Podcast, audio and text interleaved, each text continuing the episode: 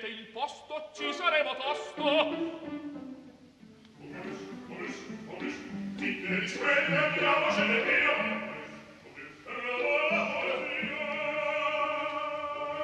Momus, il caffè dell'opera.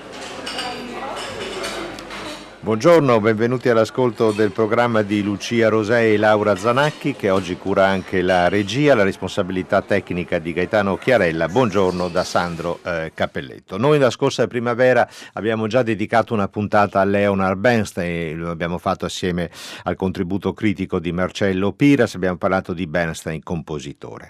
Ma non potevamo immaginare allora eh, la quantità di iniziative per ricordare i cent'anni della nascita del grande direttore autore, compositore, pianista, saggista, divulgatore che è stato Lenny Bernstein. Fra pochi giorni Santa Cecilia inaugurerà la sua nuova stagione con tre serate dedicate a West Side Story con la direzione di Antonio Pappano, il direttore principale dell'orchestra dell'Accademia Romana. Sono usciti molte pubblicazioni anche in Italia dedicate a Bernstein e noi abbiamo eh, ritenuto con Lucia Rosei e Laura Zanacchi di dedicare un'altra puntata al maestro Bernstein prendendo spunto proprio dai libri che sono usciti perché sono libri densi di suoi scritti, di sue riflessioni per la prima volta nella grande maggioranza pubblicati in italiano.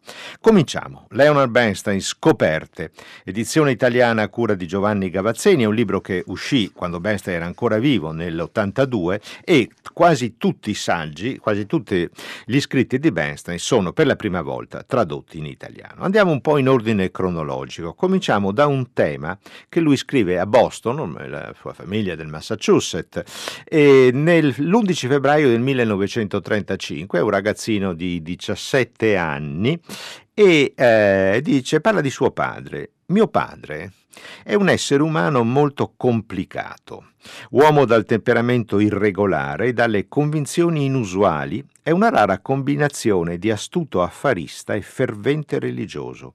Una simile combinazione è desueta.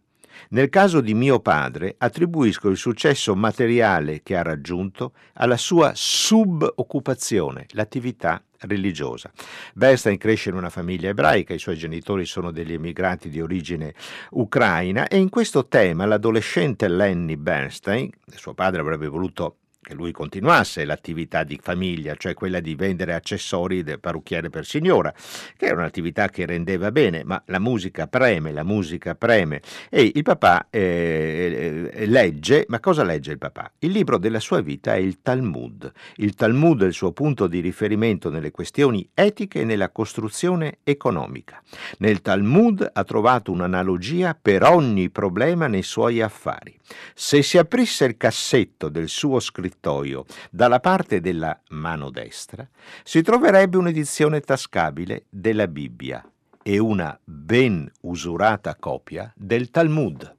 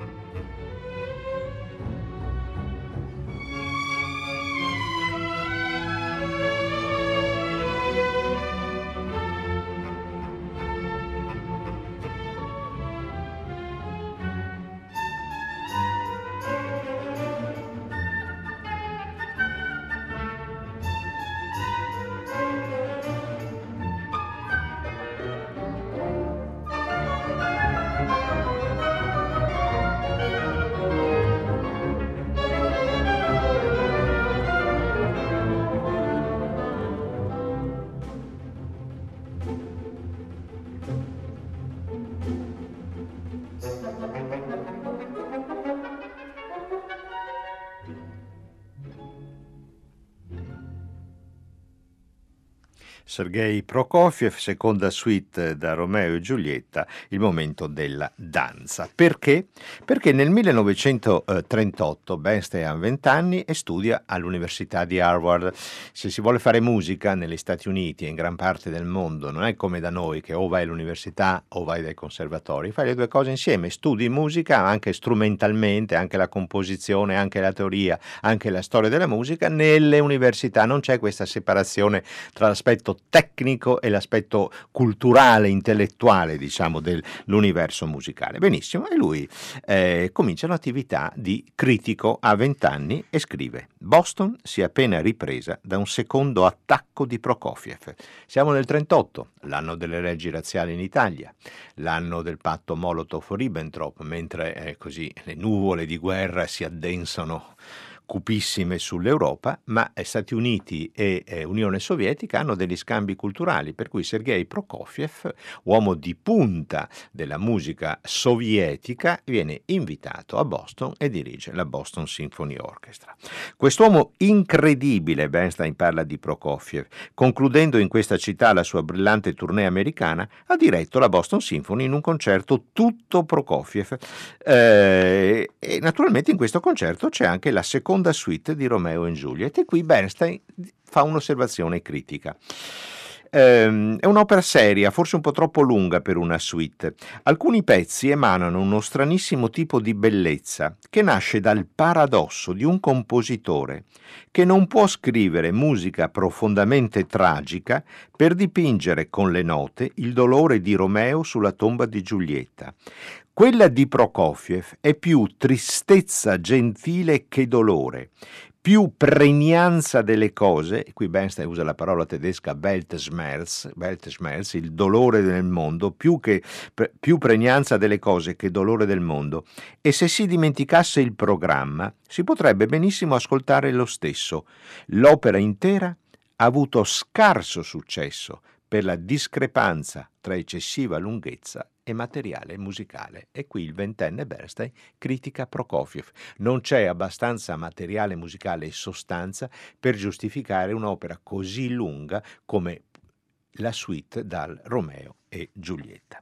Ma in quegli anni, in quegli anni di formazione, in quegli anni di studio, questo libro pubblicato dal saggiatore Leonard Bernstein Scoperte e curato da Giovanni Gavazzeni per l'edizione italiana permette veramente di, di seguire la vastità de, del ragionamento, degli stimoli intellettuali, musicali, delle osservazioni pungenti, acute di eh, Leonard Bernstein e ci fa rimpiangere oggi l'assenza nel mondo musicale di una personalità di tale livello. Il grande problema di Bernstein Bernstein in quegli anni qual è? Ma da dove veniamo noi americani? Da dove viene la nostra musica? C'è una nostra musica?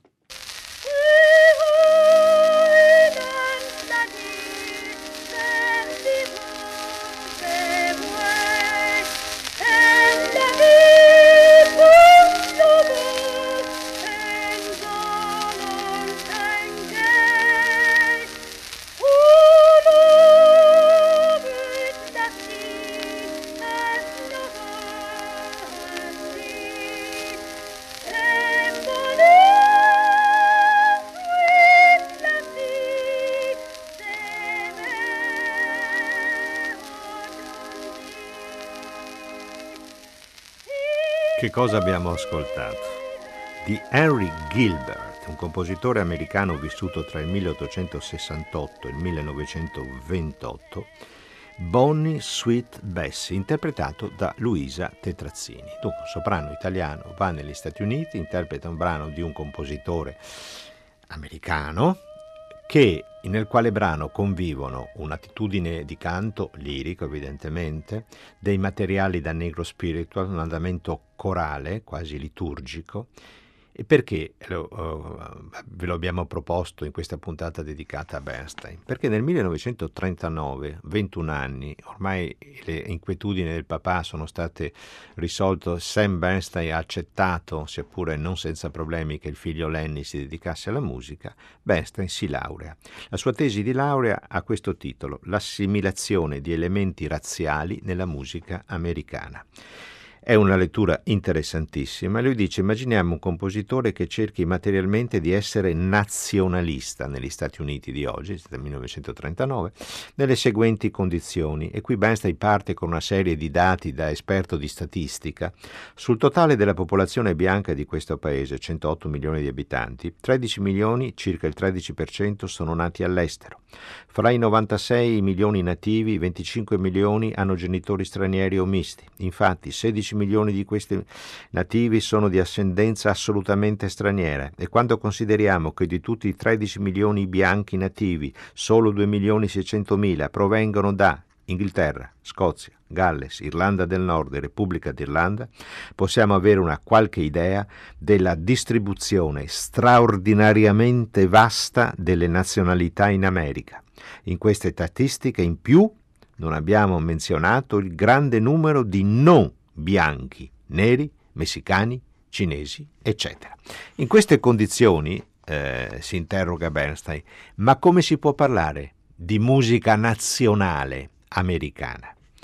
E lui qui propone eh, Henry Gilbert forse il compositore più notevole a emergere fra quelli che usarono materiale negro in modo estensivo ed è questa la nostra identità nazionale dal punto di vista musicale, dice Bernstein, il materiale afroamericano, fra quelli che lo usarono in maniera più estensiva fu Henry Gilbert.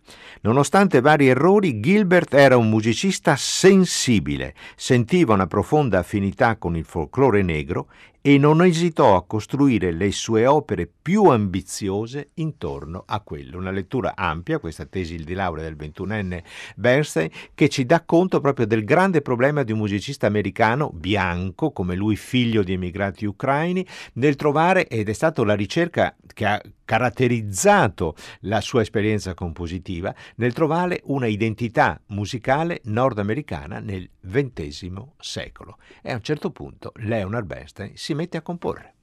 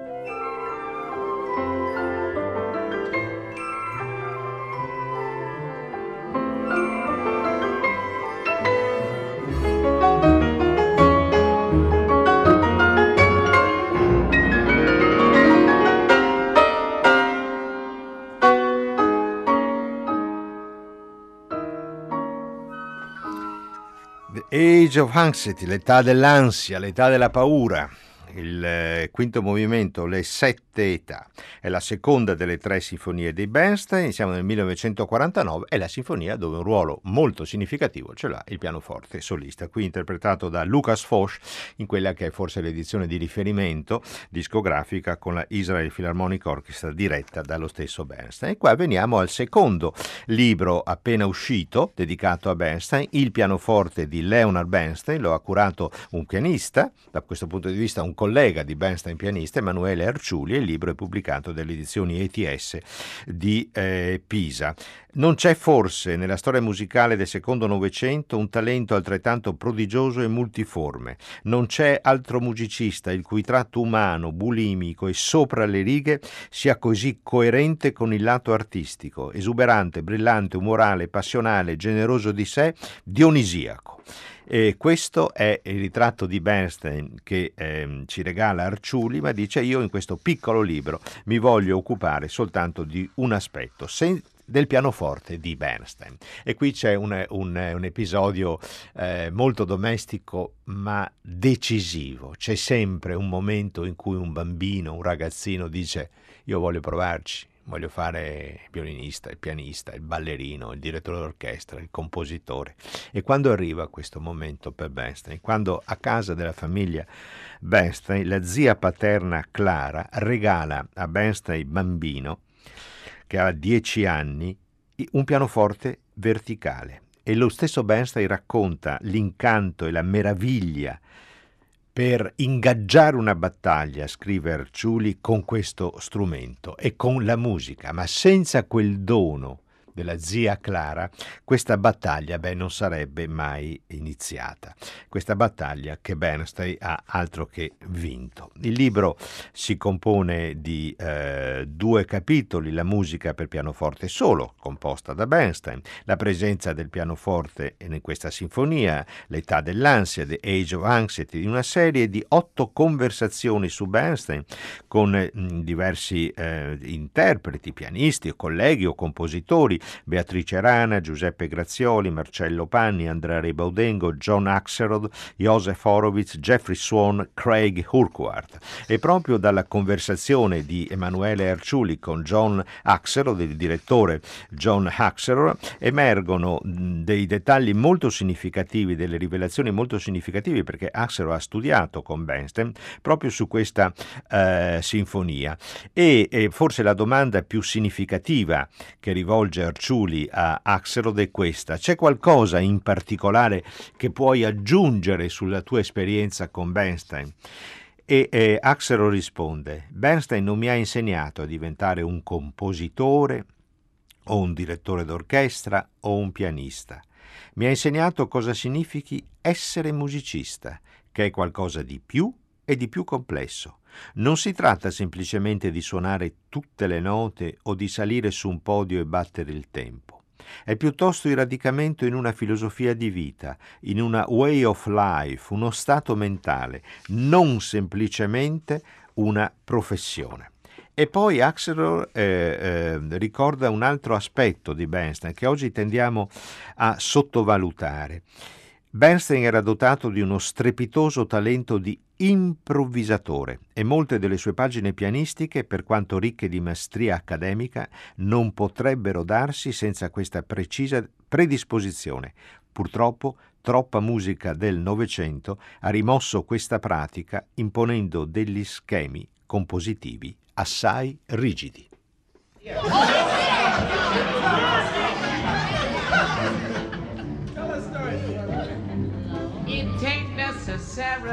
so. It ain't necessarily so. The things that you liable to read in the Bible, it ain't necessarily so. Oh, come on, Little David was small but oh my. Little David was small but oh my. He fought big Goliath who lay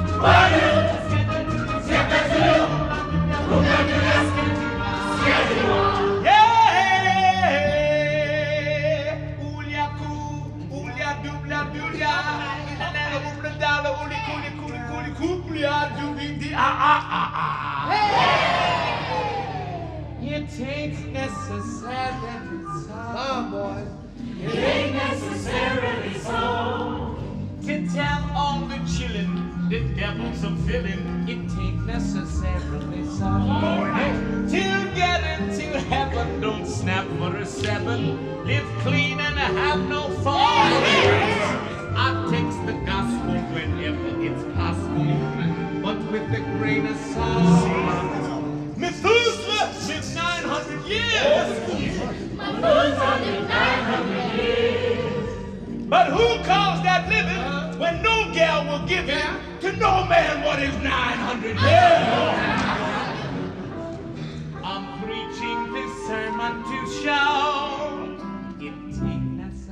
Nessa, take nessa, take nessa, take nessa, take necessarily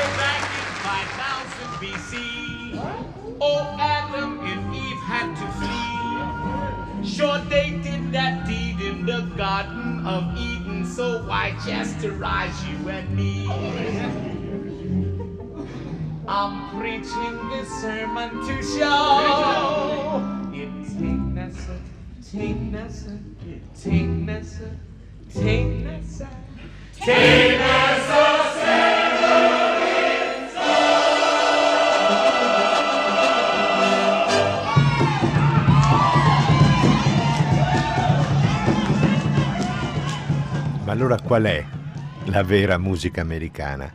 È quel song di Henry Gilbert cantato da Luisa Tetrazzini? È la sinfonia numero 2 di Bernstein? O è questo? È il Porgy and Bess di George Gershwin, debutto nel 1935, due anni prima soltanto della morte di Gershwin nel 1937.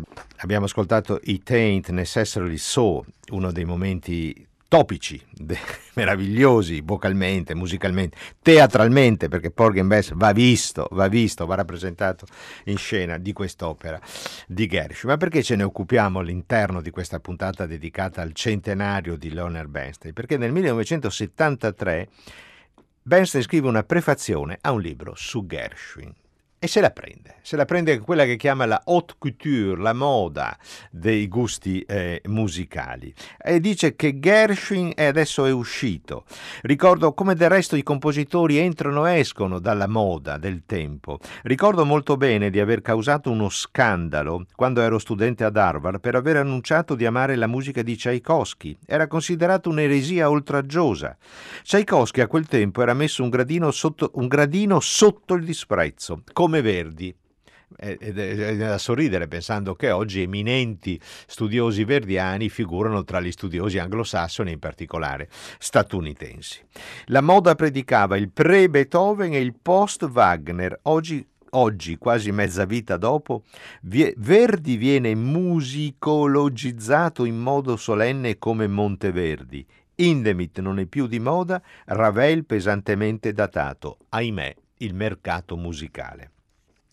Una delle più egregie vittime della haute couture musicale nel nostro secolo è stato George Gershwin. Ma qual era il rimprovero che, diciamo, la critica ufficiale rivolgeva a Gershwin? E, e, di aver tentato di um, attraversare il confine che separa la musica popolare da quella colta o di aver fatto il percorso inverso, di non essere in poche parole né carne né pesce, un po' folk e un po' colto, un po' popolare e un po' classico e qui in tre righe Bernstein dà una definizione saggissima. La tragedia di Gershwin non fu quella di non riuscire ad attraversare il binario, ma piuttosto quella di riuscirvi e una volta di là nel suo nuovo habitat fu privato della possibilità di affondare le radici nel nuovo terreno. Si ragiona a schemi, a compartimenti stagni.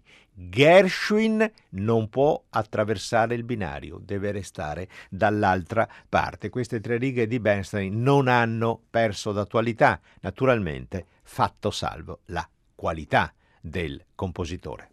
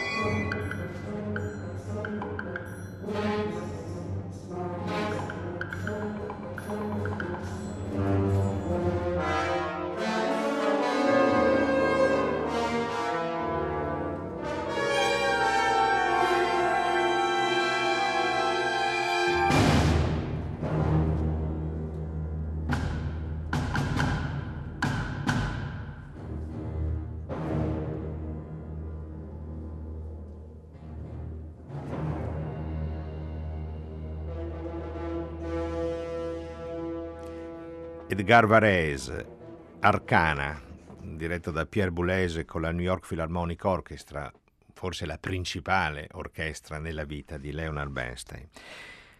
Siamo nel 63 e Bernstein parla al Plaza Hotel di New York. Miei cari amici, stasera rendiamo omaggio a un uomo memorabile, straordinario, Edgar Varese che ci ha appena parlato dall'alto dei suoi vigorosi 78 anni. Varese, francese, di origine italiana, emigrato negli Stati Uniti alla ricerca dei suoni della civiltà del XX secolo e dei suoni del deserto, degli immensi spazi disabitati degli Stati Uniti d'America. Varese vivrà ancora due anni, morirà a New York nel 1965. Bernstein rende omaggio a Varese in quello stesso discorso parla della situazione della musica contemporanea. Siamo negli anni 60.